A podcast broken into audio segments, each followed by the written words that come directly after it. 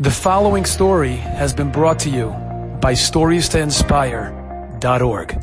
I heard an amazing story a while back from a cousin of mine, Rabbi Moshe Siegel, who said that there was a particular Dr. Leibowitz who was the head of the ER in his hospital, and all of a sudden there was a call for a code blue in the dining room, and he rushed over there, and the nurses had already gotten there, and they were trying to do CPR on this lady that collapsed. And when he arrived, he took over, but he couldn't get a pulse back. He tried shocking her heart, but nothing would work. He tried a second time, a third time, but it was to no avail.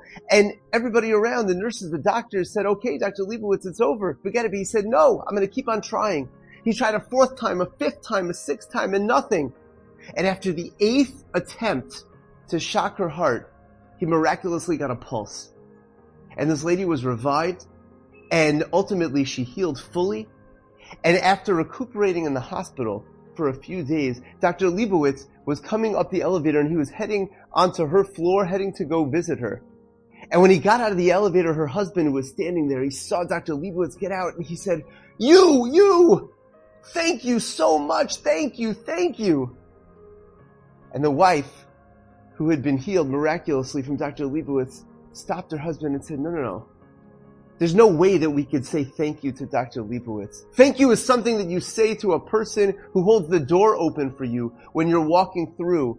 But a person who gives you your life back, there's no words. There's no words to say thank you. But the only thing, Dr. Leibowitz, that I could say is that when I get out of this hospital and I take that first breath of air outside, I'm going to say to myself, thank you very much, Dr. Leibowitz, for allowing me to be able to take that breath of air.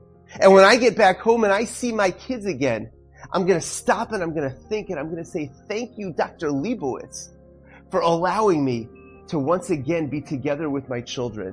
And whatever happens through the rest of my life, I'm going to stop and think, thank you, Dr. Leibowitz, for giving me my life back and giving me this opportunity.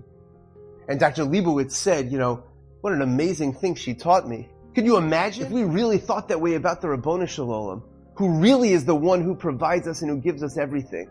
Thank you, HaKadosh Baruch Hu, for giving me my family.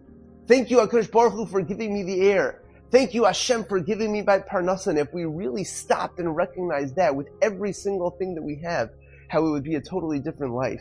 Enjoyed this story? Come again. Bring a friend. StoriesToInspire.org